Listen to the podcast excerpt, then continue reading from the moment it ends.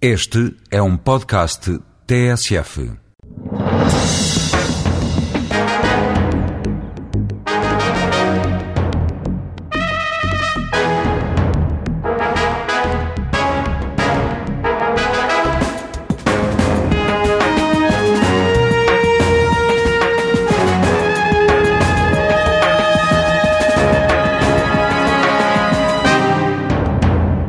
Operário metalúrgico, militante do Partido Comunista desde 1974, ex-candidato presidencial, sucedeu a Carlos Carvalhas como secretário-geral do PCP. Na semana das comemorações do 25 de Abril, numa altura em que o governo volta a apresentar uma proposta para alterar o Código de Trabalho, Jerónimo de Sousa é convidado da TSF e do Diário de Notícias. Bom dia. Bom Vamos dia. começar exatamente por esta questão, pelo Código de Trabalho. Ahm, qual é o interesse do Partido Comunista Português neste, eh, nesta concertação, nesta lei? Eh, gostaria que houvesse acordo? Prefere que não haja para depois do poder capitalizar politicamente? Eh, como é que o PC, se, o Partido Comunista Português, se situa perante esta questão? Bom, Em relação a negociações e acordos, é importante lembrar que mais do que se assina ou, ou se acorda, importa é saber os conteúdos daquilo que se assina ou não assina.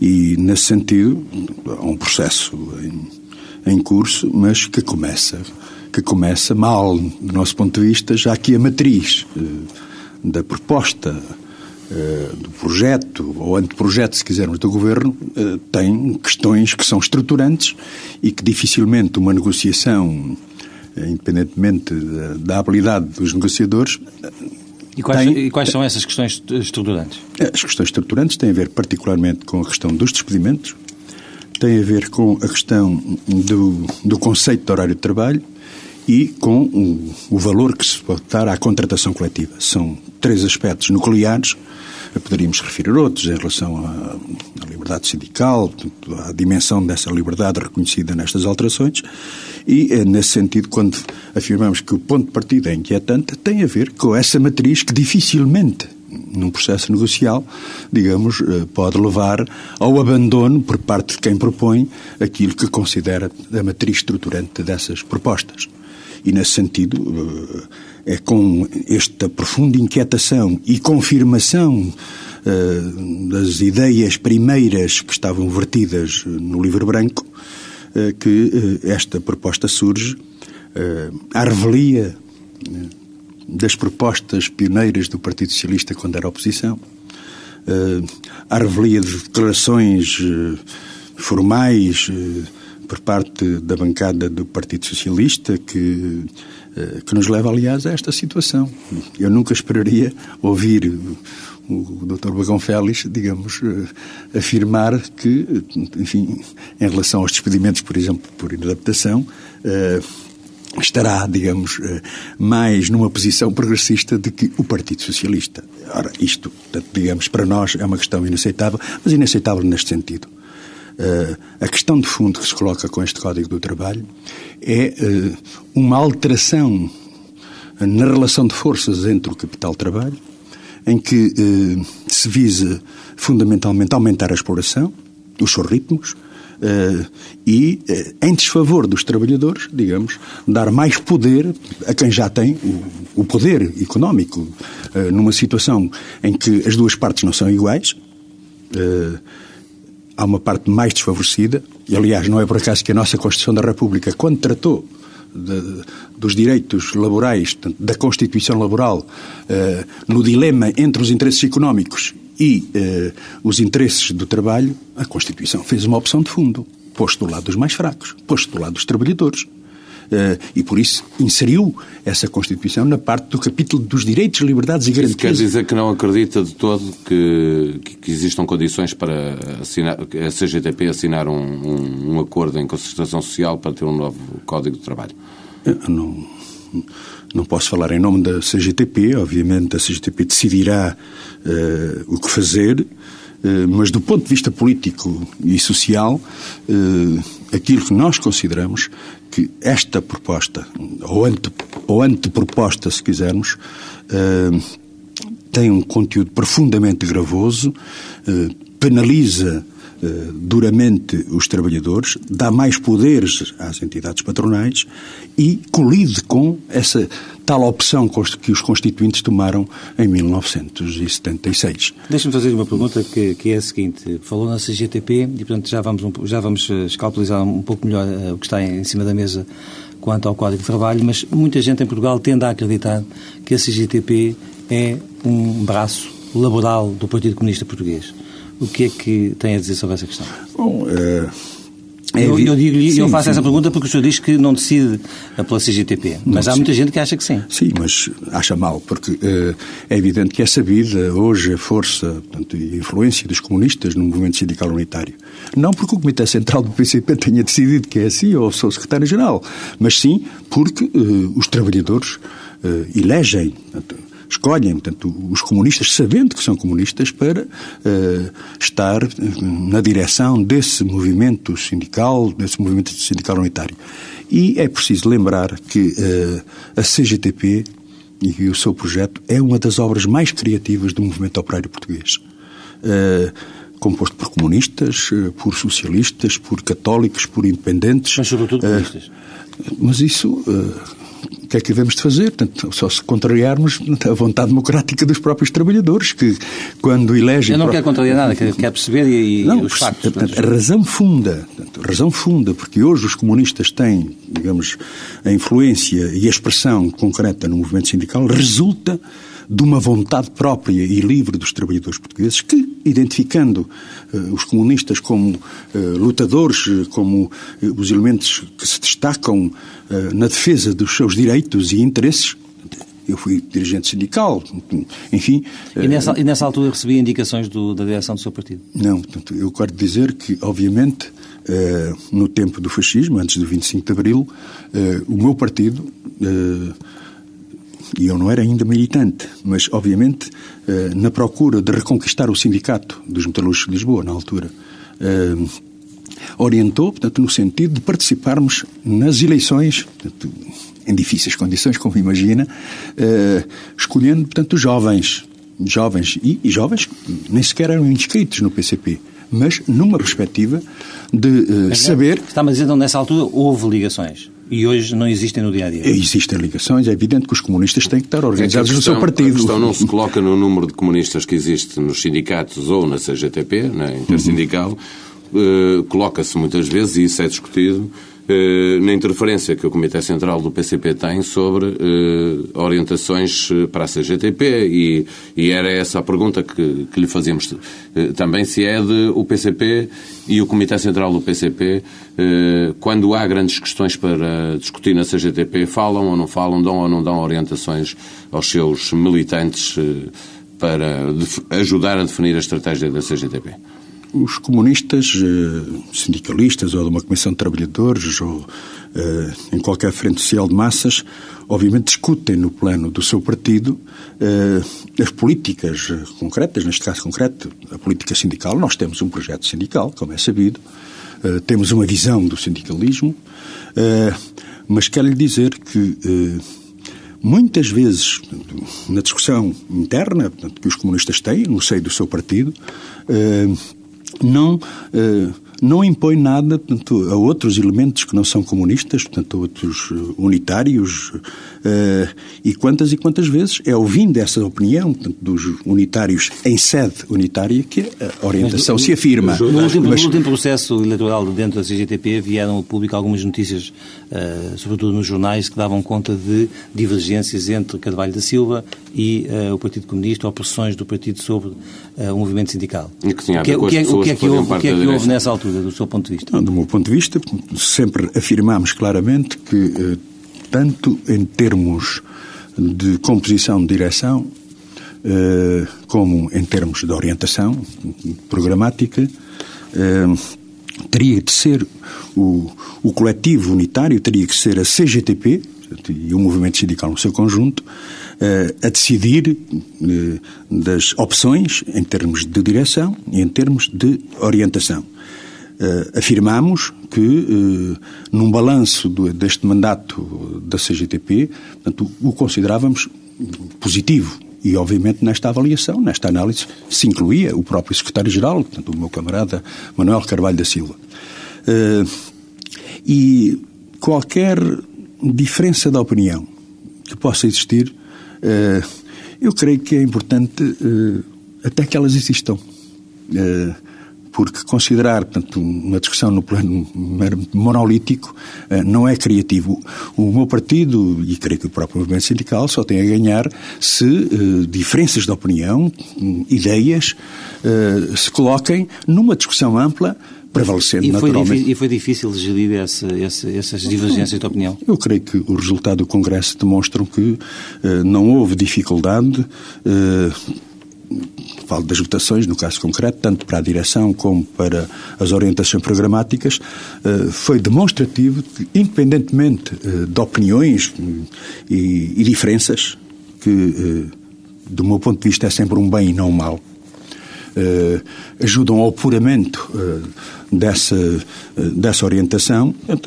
O Congresso, portanto, expressou, de facto, que eh, tal ou tal opinião, tal ou tal tensão acabou por eh, ser ultrapassada com um Congresso que nós consideramos que foi um êxito. Voltemos ao Código do Trabalho para lhe perguntar se não avalia positivamente as medidas de combate à, à, precariedade no trabalho eh, apresentadas no, nesta proposta de Código do Trabalho por, pelo Ministro Vieira da Silva.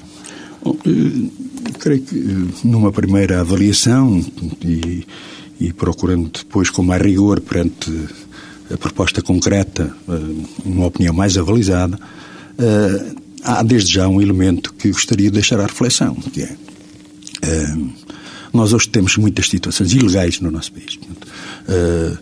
Hoje, mais de um milhão de trabalhadores portugueses têm vínculos precários, de, forma mais diversificada, desde o contrato a prazo, trabalho temporário, tanto recibos verdes. Há de reparar que, ao contrário da, da proposta que fazemos, que é uh, um posto de trabalho permanente, um, um trato de trabalho efetivo, tem profunda justificação. O que é que o Governo faz? De certa forma, uh, sanciona uh, financeiramente, digamos, as empresas, penalizando-as mais em termos de taxa. Mas não resolve esta questão central, que é de ultrapassar esta esta situação de profunda injustiça que é, digamos, uh, admitindo sempre alguma sazonalidade, admitindo que em certas situações se justifica, portanto, designadamente o contrato a prazo, que aqueles postos de trabalho permanentes, efetivos, sofram sucessivamente, digamos, uh, uma prestação de trabalho precário que vai levar, do meu ponto de vista, a que, os, a que as entidades patronais pensem portanto, em relação a mais encargos, mas não vai resolver o problema. Mas o senhor acha que era possível, era possível à economia portuguesa, digamos, uh, uh, uh, retomar, tornar efetivos a maior parte dos postos de trabalho que estão a coberto da, dos, dos recibos verdes? Acha que era possível neste momento as empresas e uh, o Estado, que também é um dos grandes empreendedores, possivelmente, que uh, absorver essas pessoas? Nós defendemos que as situações excepcionais podem ser aplicadas medidas de exceção. Agora, não transformar a exceção em regra, e creio que este é que é o problema da, uh, da precariedade, em que, uh, por diversas formas uh, inaceitáveis, se procure, digamos, manter um posto de trabalho que é perfeitamente permanente, que eh, digamos, se use sistematicamente uh, o trabalho precário para, uh, digamos... Mas esta medida do Governo vem nesse sentido, ou seja, ao começar a penalizar as empresas, obrigando-as a pagar impostos sobre Sim, por isso eu digo... Isso vai no sentido de conduzir aqui alguns desses empregos, se calhar, se venham efetivamente por isso tornar eu digo, efetivos. Portanto, não quero retirar nenhum mérito à medida. É claramente insuficiente porque não resolve, portanto, hum. em termos estruturantes, a questão da precariedade, do combate à precariedade em Portugal. Uma outra, das, uma outra medida que já já foi testada, por exemplo, na Auto Europa, que é a adaptação dos horários, através de um acordo entre as empresas e os representantes dos trabalhadores, é também uma medida que não agrada ao PCP. Eh, porque se isto for do interesse de ambas as partes, empresa a empresa, eh, porque é que o PCP acha que este não é um caminho a seguir? Bom, em primeiro lugar, temos que uh, discutir o que é o conceito de horário de trabalho. E, eh, naturalmente, hoje a contratação coletiva e as leis portanto, levam a que uh, uh, a prestação do trabalho seja definido, portanto, enfim, em termos de jornada, designadamente, como se lembra, portanto, ainda há poucos anos, os trabalhadores têxteis lutaram duramente para conseguir a jornada de trabalho das 40 horas. Aliás, portanto, na história do movimento operário e sindical, a questão do horário de trabalho causa funda, aliás, que justifica hoje que se comemore o 1 de maio. Sim, não se vai aumentar o horário de trabalho das pessoas. Eh, haverá uma adaptação não, aumenta, aumenta, tem que haver um acordo Sim, entre as aumenta partes, é? é a intensificação da exploração, em que, quando as empresas, as entidades patronais precisam, designadamente nos picos, eh, de, de uma participação eh, mais intensa, de um trabalho mais esforçado por parte dos trabalhadores, isso faz-se.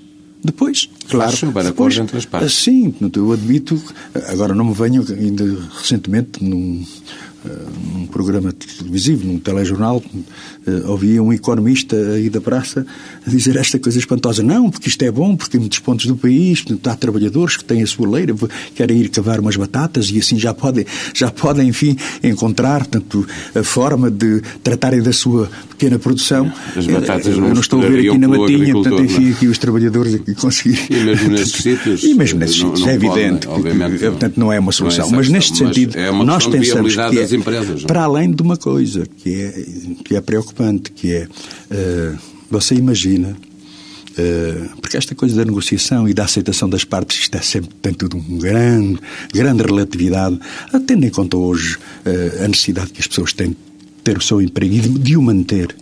Portanto, todas as pressões e chantagens que se pode fazer sobre isso.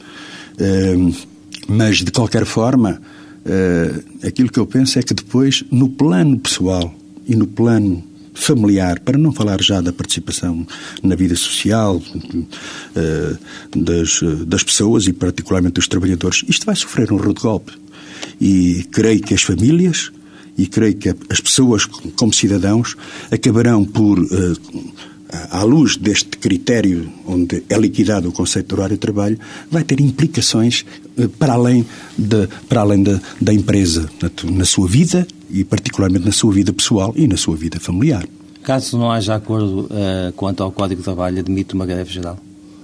Eu não, não queria avançar nisso. Como disse, portanto, compete ao movimento sindical uh, convocar portanto, ou não uma greve. Agora, o que eu posso garantir é que, da parte do Partido Comunista Português, no plano da sua intervenção política e no plano institucional, eh, digamos, travará esta batalha com um grande sentido e alcance político e social, porque consideramos que, a manter-se esta matriz, sublinho, não, é? não, não, quero matar já portanto, essa possibilidade de, de, de, negociação, que foi sempre uma questão reivindicada pelo movimento sindical, obviamente, mas considero que, uh, a manter-se esta matriz, uh, isto constituiria um retrocesso de muitas décadas em desfavor dos trabalhadores, dos seus interesses se, e dos seus direitos. E nesse sentido. responder à pergunta, os partidos têm opiniões políticas. Politicamente, o secretário-geral do PCP considera que este Código de Trabalho é motivo para uma uma greve geral dos trabalhadores se, se avançar como está previsto que avance? Quem tem que fazer essa avaliação não será o secretário-geral do PCP, terá que ser o movimento sindical no seu conjunto, terá que ser através uh, do esclarecimento junto dos trabalhadores e da sua mobilização que esses sim, em última análise, com as suas estruturas, poderão decidir das formas de luta, designadamente o recurso a essa forma de luta superior mas, digamos, portanto, é, como digo, portanto, um processo eh, que eh, começa de uma forma preocupante. Obviamente, portanto, aqui eh, a luta pode ter um papel fundamental. Eh, eu, portanto, enfim, até por experiência própria, portanto, eh, sempre sinto isto, que eh, a negociação é um direito fundamental, portanto, e deve ser valorizado. Mas não há, em processos reivindicativos, eh, nenhum hábil negociador que consiga os seus objetivos sem ter, digamos, a, eh, a compreensão, o conhecimento e a mobilização dos destinatários dessa negociação, que são os próprios trabalhadores. Portanto, a eles competirá, portanto, naturalmente, decidir. O PCP festejou recentemente o aniversário das nacionalizações. Um, se fosse hoje, o que é que nacionalizaria imediatamente, se pudesse? Que setores? O que nós consideramos, enfim, hoje a nossa Constituição define claramente uh, uh, no plano económico, a sua estrutura, portanto, sustentada num setor público, forte, num setor privado, num setor cooperativo. Portanto, é uma realidade que portanto, qualquer visão do ponto de vista partidário tem que ter em conta portanto, a construção económica.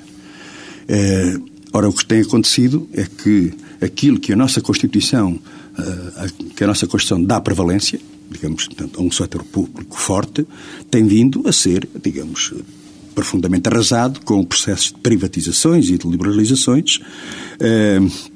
Até agora, oxalá, daqui a uns tempos, não haja a tentação de se fazer o que se fez agora na Inglaterra, portanto, enfim, em que o Estado nacionaliza os prejuízos da banca com investimento de 50 mil milhões de euros, uh, tendo em conta a situação de algumas entidades. Mas isso tem que ser feito se houver algum banco, uh, até para salvar o o dinheiro que as pessoas lá têm. Não? É? Ah, é preferível deixar que um banco vá à falência? Não, portanto, não? O, problema, o problema aqui é que se demonstra uma dualidade de critérios. Os campeões do liberalismo que consideravam que uh, o menos Estado uh, deixem funcionar o mercado, quando se tratou de amassar fortuna à fortuna, com os lucros fabulosos que, designadamente, o setor bancário, o setor financeiro teve e tem, né?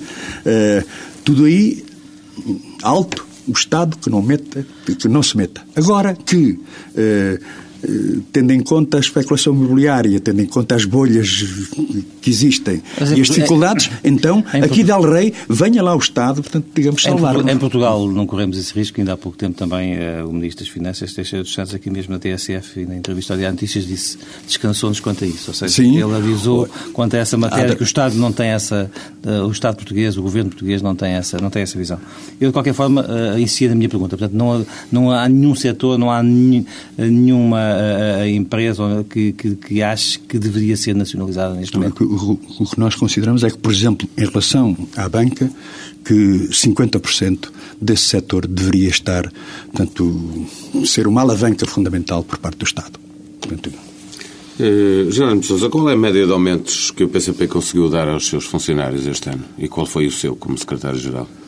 Uh, o meu, até idêntico aos dos meus camaradas. Uh, como sabe, nós temos um princípio. Uh, eu não sou funcionário de partido, uh, mas tenho um compromisso com o meu partido, designadamente em relação a não ser beneficiado nem prejudicado, e o meu aumento foi idêntico a que os metalúrgicos os trabalhadores metalúrgicos receberam. O senhor continua a pagar uma parte do seu, a doar uma parte do seu ordenado ao partido, daquilo que recebe ao partido? Não é pagar, é, a, a doar, é, exatamente. É, é mantendo um, um, um compromisso não que tenho com o meu partido, que é uh, quando se entra para responsabilidades, portanto, quando se é eleito, seja para a Assembleia da República, para o Parlamento Europeu, para as autarquias, nós temos este princípio de nem prejudicado nem beneficiado. Obviamente, um camarada economista portanto, ganha como economista, eu, como operário metalúrgico, obviamente, tenho o vencimento como operário metalúrgico. Diga-nos lá, isto... se, se pode saber qual é o seu vencimento como secretário-geral do PCP, já que é um metalúrgico e teve o aumento que tiveram os metalúrgicos. Podemos saber qual é o vencimento do secretário-geral do PCP? É, anda na casa do salário médio, portanto, dos 750, 800 euros. Mas o, o, o senhor hoje, enfim, já não é um... Porque era um operário qualificado. Já não, é um, já não é um operário qualificado, é um é qualificado dirigente político português. Não acha que devia ter um vencimentos maiores que aqueles que, que decidiu continuar a oferir? Todos nós gostaríamos, eu creio que não há ninguém que não queira, tanto não deseje, tanto enfim, ver o seu vencimento aumentado, mas hum, tendo em conta este, esta forma ética de estar na política, este compromisso, uh, que tem apenas a força, uh, não tem uma força de lei, mas, tem, uh, mas é um princípio, obviamente eu não concebo, digamos que tendo em conta as dificuldades dos trabalhadores, tendo em conta, enfim, tanto, a, situação dos salários dos trabalhadores portugueses, eh, não me vejo, sinceramente, eh, a ser tratado portanto, com o estatuto de privilegiado eh, e até por isto. Sabe que quando falo dos problemas dos trabalhadores, apesar de não estar na produção há muitos anos, continuo a ter um vínculo muito profundo com os seus anseios, com os seus problemas.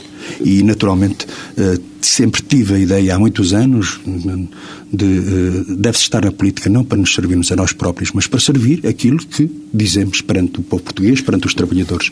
É assim que eu entendo, uma opção livre que fiz uh, na minha vida, na minha vida revolucionária, e creio que, creio que estou bem assim. Não deixe de responder à nossa pergunta. Quanto, qual foi o aumento dos funcionários do PCP? Foi, tendo em conta a média da inflação, 2, 2,5%. Mas eu, eu não sou funcionário. Eu sei, mas funcionário. há aqui uma certa incoerência com o discurso político do PCP, eh, com o que diz sobre a inflação que que está prevista pelo Governo e os aumentos que o Governo propõe para a função pública, eh, que depois se vê que a inflação não é exatamente essa, haverá uma correção para os funcionários do PCP se a inflação... Fizemos esta mesma pergunta ao Ministro das Finanças, uhum. para os funcionários públicos. Se a inflação se vier eh, a mostrar bem acima do que, daquilo que foi previsto pelo Governo? É, pode parecer, portanto, um bocado enfim, idealista, se quiser mas também este aumento salarial dos funcionários do meu partido, eh, do meu aumento salarial, eh, tem a ver com, com esta identificação profunda eh, com a realidade dos trabalhadores. Se os trabalhadores têm dificuldades, obviamente o PCP também tem no plano financeiro. Uh, e, e, seria empresas, uma, é? e seria uma contradição, seria uma contradição, obviamente, que uh, o PCP, digamos, se desligasse dessa realidade e, eh, digamos, eh, procedesse a aumentos que com certeza todos nós aspiramos, mas que eh, a própria vida impõe, até por uma identificação com essa realidade, esse aumento de 2 ou 2,5%. O Partido Comunista Português é muitas vezes notícia pela expulsão de, de militantes. Não seria preferível para o partido viver com tendências no seu interior? Nós temos um, um projeto, uma natureza e uma identidade e uma ideologia que eh, particularmente confirma tanto, ou conforma esta concepção eh, de uma só direção, de uma só orientação. Eh, um partido que, eh, como disse há pouco, eh, no seu grande coletivo vive e convive com, com a diferença, com a discussão muito intensa, ao contrário do que uh, vocês possam Sim, julgar. Mas no Partido Comunista uh, pode-se discutir tudo, mas depois no final só se pode fazer aquilo que a direção não, do partido obviamente, quer. Obviamente, um partido político não é uma tertúlia, não é, não é o grupo de amigos de Sacavém que se junta para, enfim, discutir umas coisas e depois fica assim. Então tem que haver disciplina. Uh, não, tem que haver apuramente uma orientação e no momento em que essa orientação portanto, for decidida eh, por unanimidade ou por maioria, obviamente, essa orientação Mas, é para cumprir. No, no caso, num caso recente da deputada Luísa Mesquita, eh, que o único delito que se lhe conhece foi o de não ter entregue ao partido um mandato que lhe foi dado pelo povo em eleições. Eh, é isto razão suficiente para deixar eh, de fora uma militante que saberá melhor do que eu, deu muito ao Partido Comunista? Porque eh, nós continuamos a considerar que uh, este partido, no momento em que disser uma coisa ao povo português e depois internamente fizer outra, inevitavelmente não está a ser sério. Um partido com valores, um, partido com princípios e que, nesse critério uh, da palavra dada, do compromisso, que apenas é um compromisso de honra que não tem valor de lei, se todos nós, incluindo eu, portanto, subscrevo portanto, um, um compromisso em que o mandato, é sempre que o partido entender, portanto, enfim, ouvido próprio, obviamente, eh, pode ser portanto, substituído, se eu renego a minha assinatura e renego a palavra dada, obviamente eh, tem que haver consequências. Mas para que e nesse sentido, o ouvido próprio, sim, mas nós poderíamos, nós poderíamos como alguns partidos aí da praça, portanto, enfim, bom, isto que lá vai, lá vai, portanto, enfim, olha, não quero sair, não quero, uh, fica, ficamos numa posição mais cómoda, não temos, enfim, não temos crispações, não temos notícias uh, na, na comunicação social, não. Nós consideramos que quando perdermos a ética e a dignidade portanto, na vida política, então naturalmente alguma coisa está errada. E nesse sentido, em relação ao caso concreto, foi simplesmente isto. Ah, claro, houve perdas para o meu partido, mas não perdemos princípios, nem perdemos portanto, este sentido ético de estar na política. E, e como é que acha que a opinião pública uh, recebe essa mensagem que, do Partido Comunista?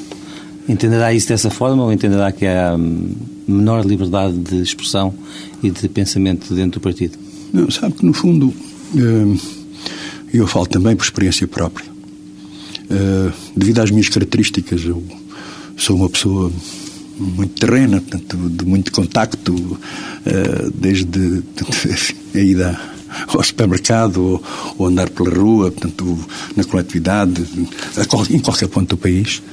E aquilo que lhe posso dizer é que as pessoas podem, portanto, muitas vezes, não apreciam o Partido Comunista por razões diversas, mas respeitam muito esta ideia de um partido com princípios.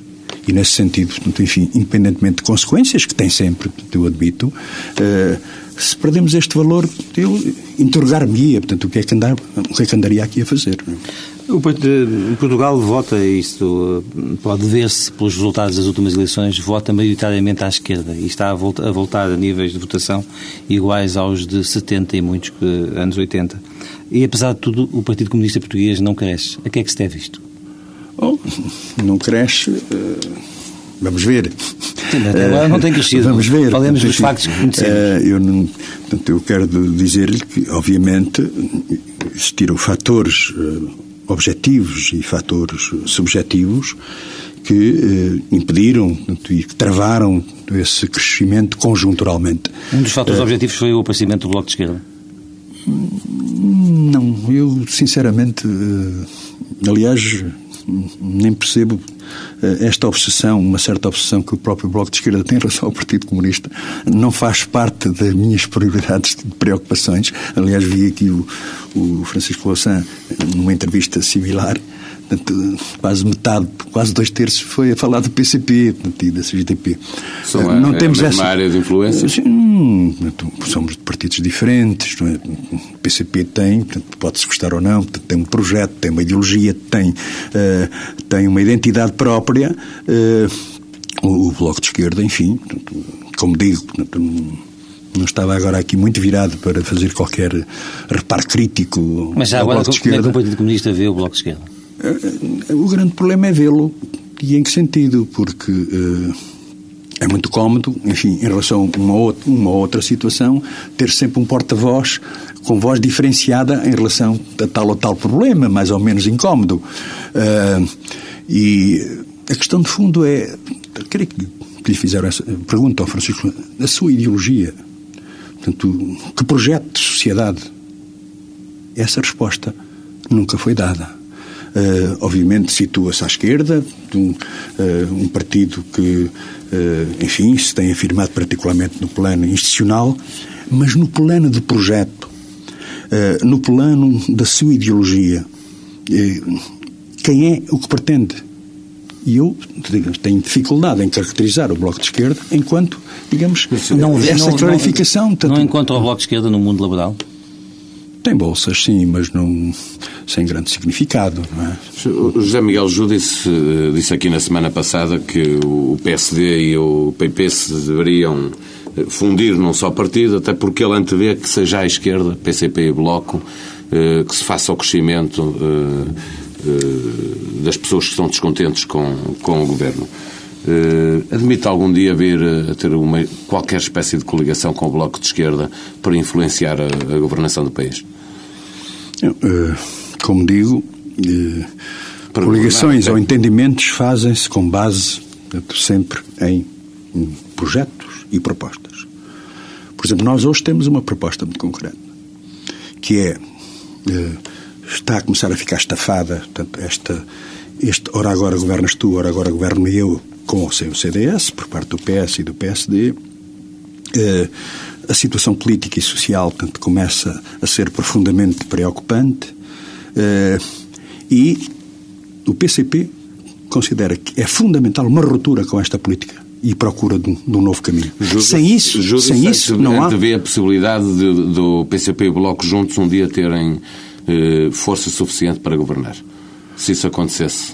É, é essa área sociológica, digamos assim. Bom, uh, isso vindo de, de Júdice é, é, de facto uma visão que eu diria... Uh, muito otimista, portanto, ou, ou, ou, ao contrário, preocupada. Ou ao contrário, preocupada, portanto, é quase um susto. Mas uh, insisto nesta ideia. Nós enfim, muitas vezes convergimos com o Bloco, designadamente em votações na Assembleia da República, como é sabido. Mas a questão de fundo, e isto volta à primeira forma, em termos do que é que quer o Bloco, que projeto defende, e aqui está uma proposta concreta. O, Bloco, por exemplo, defende ou não portanto, uma ruptura, a abertura do novo rumo para Portugal que permita. Mas quando fala em ruptura, está a falar da ruptura do sistema, do sistema partidário tal qual o conhecemos? É isso? Não, não, não. não. Portanto, uma ruptura com a política, com a política. não é com a alternativa mas, política. Mas, mas, mas, mas, essa, mas, essas políticas poderão também reformar uh, o, quadro, o quadro partidário tal qual hoje o conhecemos? Sabe que muitas vezes há mudanças surpreendentes. Ninguém esperaria portanto, que o PS praticasse uma política de direita, ninguém pensaria que o PS fosse capaz de propor portanto, umas alterações às leis de trabalho como está a fazer, que o PS desencadeasse uma uh, política que serve fundamentalmente os poderosos e estaria, os trabalhadores. Estaria mais sossegado se o PS tivesse Social... outra liderança, de Manuel Alegre, por exemplo, que é aquele que mais vezes temos ouvido com, com críticas à esquerda esquerda dentro do próprio partido? É evidente que nós acompanhamos, portanto, essa posição, essas posições, designadamente Manuel Alegre, que, que ainda recentemente declarou que o PS nem social-democrata é, neste momento. Uh, uh, acompanhamos uh, esse, esse incómodo, essa inquietação, portanto, tal ou tal declaração de voto, tal ou tal tomada de posição, gritos de alma que, eh, que são, enfim, têm um valor, mas nós consideramos que eh, é claramente insuficiente para uma mudança eh, desta situação, digamos, apenas estes gritos de alma. Portanto, que se impõe é o partido, o PS. Portanto, eu não falo em individualidades, enfim, cada partido tem que tratar de, no plano interno dos seus próprios militantes, mas creio que era importante, era uma mudança por parte do Partido Socialista. Dir-se-á, não muda. Não muda, vamos ver. Portanto, obviamente que eh, eh, hoje, com o descontentamento, com o protesto, com o desenvolvimento da luta, com alteração na relação de forças, designadamente entre PCP e PS, por exemplo, pode levar, portanto, a que o Partido Socialista um dia muda. Não? Acabou por não responder à pergunta que fiz há pouco. Uh, e o PCP, como é que pode crescer? Também tem que mudar para crescer? o PCP tem que uh, afirmar cada vez mais do seu projeto, tem que reforçar a sua intervenção e a sua organização uh, junto dos trabalhadores e, e das classes antimonopolistas. Uh, Quero-lhe dizer que, ao contrário de vaticínios que eram feitos aqui no 17º Congresso, portanto, um PCP que iria definhar, ou, ou pelo menos ficar residual, portanto, que hoje o partido está mais forte, no plano da sua organização, no plano uh, do recrutamento de milhares de, de novos militantes, de uh, um partido com um reforço da sua intervenção nas empresas, nos locais de trabalho, e um partido que, obviamente, também na perspectiva política eleitoral, pode, digamos, uh, ver refletido a sua ação, a sua intervenção, uh, que ao longo destes anos tem sido de, um, uh, de, uma grande intensidade, de uma grande combatividade e simultaneamente com uma coisa que eu quero considerar importante. Fomos nós que sempre, apesar desta luta intensa, dura por vezes, nunca baixamos a bandeira da confiança e da esperança uh, ao povo português, coisa que inevitavelmente acabará por ter reflexos no futuro e, designadamente, nas eleições. Acreditamos nisto. Vamos olhar um pouco lá para fora. Se fosse americano, uh, votava Obama. Uh, tem simpatia por alguma das personagens do Partido Democrata? E, estamos a aproximar-nos do fim. Uh, gostaria que fizesse um esforço de síntese nestas, nestas respostas. Ah, bem. Sinteticamente, não sou americano, não voto, isto dá-me um descanso, porque assim. Tanto, mas não é posso, uma eleição que diz respeito mas, de qualquer forma, sim, é? diz respeito. Mas a verdade é esta: que uh, olhando para para o conteúdo das, dos discursos, das posições em relação aos grandes problemas do mundo, da guerra e da paz, em relação às, às questões económicas. Uh, eu encontro poucas diferenças nos discursos eh, dos dois candidatos. E nesse sentido. E, do outro lado, e, e nesse é. sentido, portanto, mantenho nesta posição cómoda. Não e voto. O 11 de setembro para si existiu ou não? O que existiu foi um facto, não é? Mas, eh, de qualquer forma, e quero relembrar e sublinhar. É um facto, mas há, há, há, muita gente, há, muita gente, perto do Partido Comunista, pelo menos, que pensa que não aconteceu tal qual nós hoje julgamos conhecer. Uh, o senhor que visão é que tem desse, desse dia? Bom, eu creio que os elementos Acha que foi um atentado terrorista não, ou que foi eu acho uma, que os elementos uma, contraditórios, uma conspiração do governo norte-americano? Uh, não, os elementos contraditórios que, entretanto, uh, surgiram posteriormente uh, merecem, no mínimo, digamos, atenção e leitura, é? mas de qualquer forma, portanto, em relação ao ato, aquilo que aconteceu, portanto, eu quero lembrar a posição do meu partido, que é uma visão de sempre. Nós, este Partido Comunista, tem uma visão que o terrorismo, seja o terrorismo individual, seja o terrorismo de Estado, é sempre inaceitável e condenável que eh, nós preferimos portanto, eh, elevar a combatividade, portanto, as ações de massas, a luta concreta, eh, esses recursos a esses métodos, seja de quem for, acabam sempre por prejudicar a humanidade, por prejudicar os trabalhadores e as forças progressistas. Não é? Jerónimo Sousa, esta pergunta soará inevitavelmente uma pequena provocação. Ah, Coreia do Norte, Cuba ou China? Qual destes países é mais democrático? São países diferentes com processos diferentes. Eh, é sabido que nós temos uma solidariedade particular com a Revolução Cubana. Eh, nós admiramos muito aquele povo que foi capaz, durante décadas de resistir, portanto, um bloqueio brutal.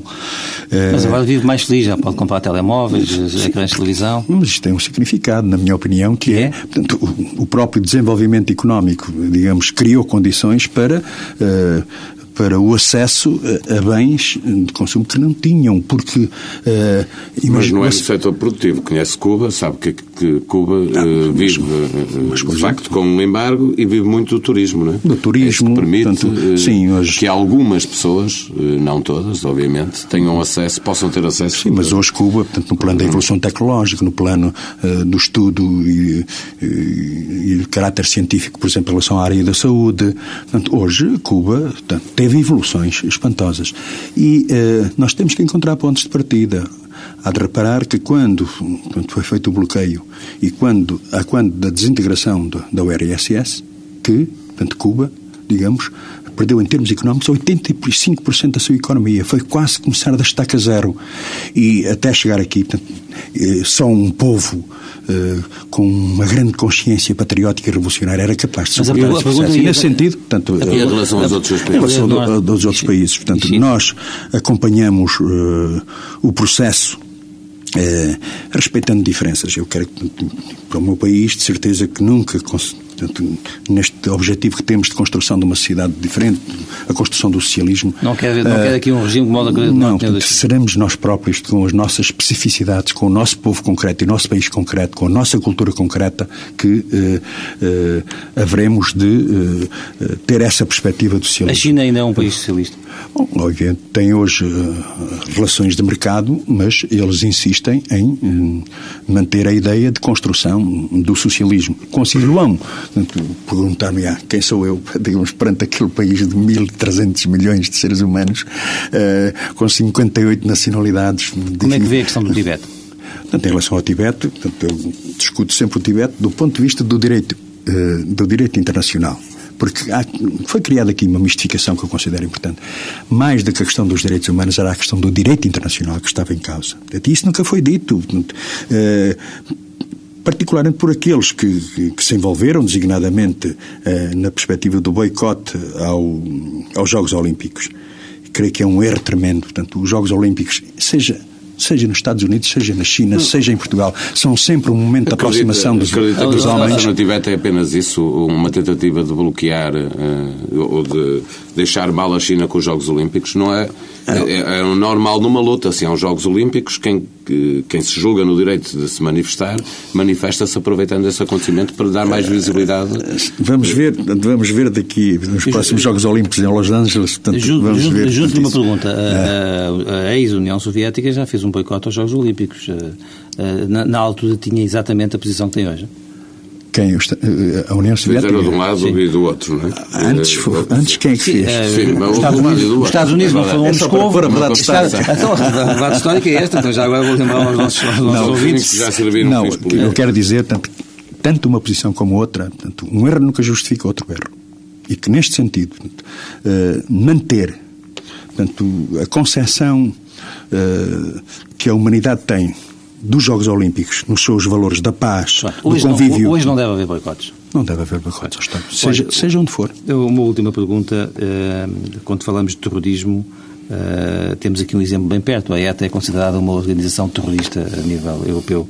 O senhor como é que vê o problema da ETA e também se considera que a ETA é uma organização terrorista? Não, a ETA, enfim, eh, e falo da ETA no concreto, obviamente, que tem tido, eh, através de atos, de atos concretos, eh, uma posição que nós consideramos condenável. Nós, por exemplo, consideramos que o povo de Basco tem razões fundas para lutar, portanto, pela sua, por força da sua autonomia.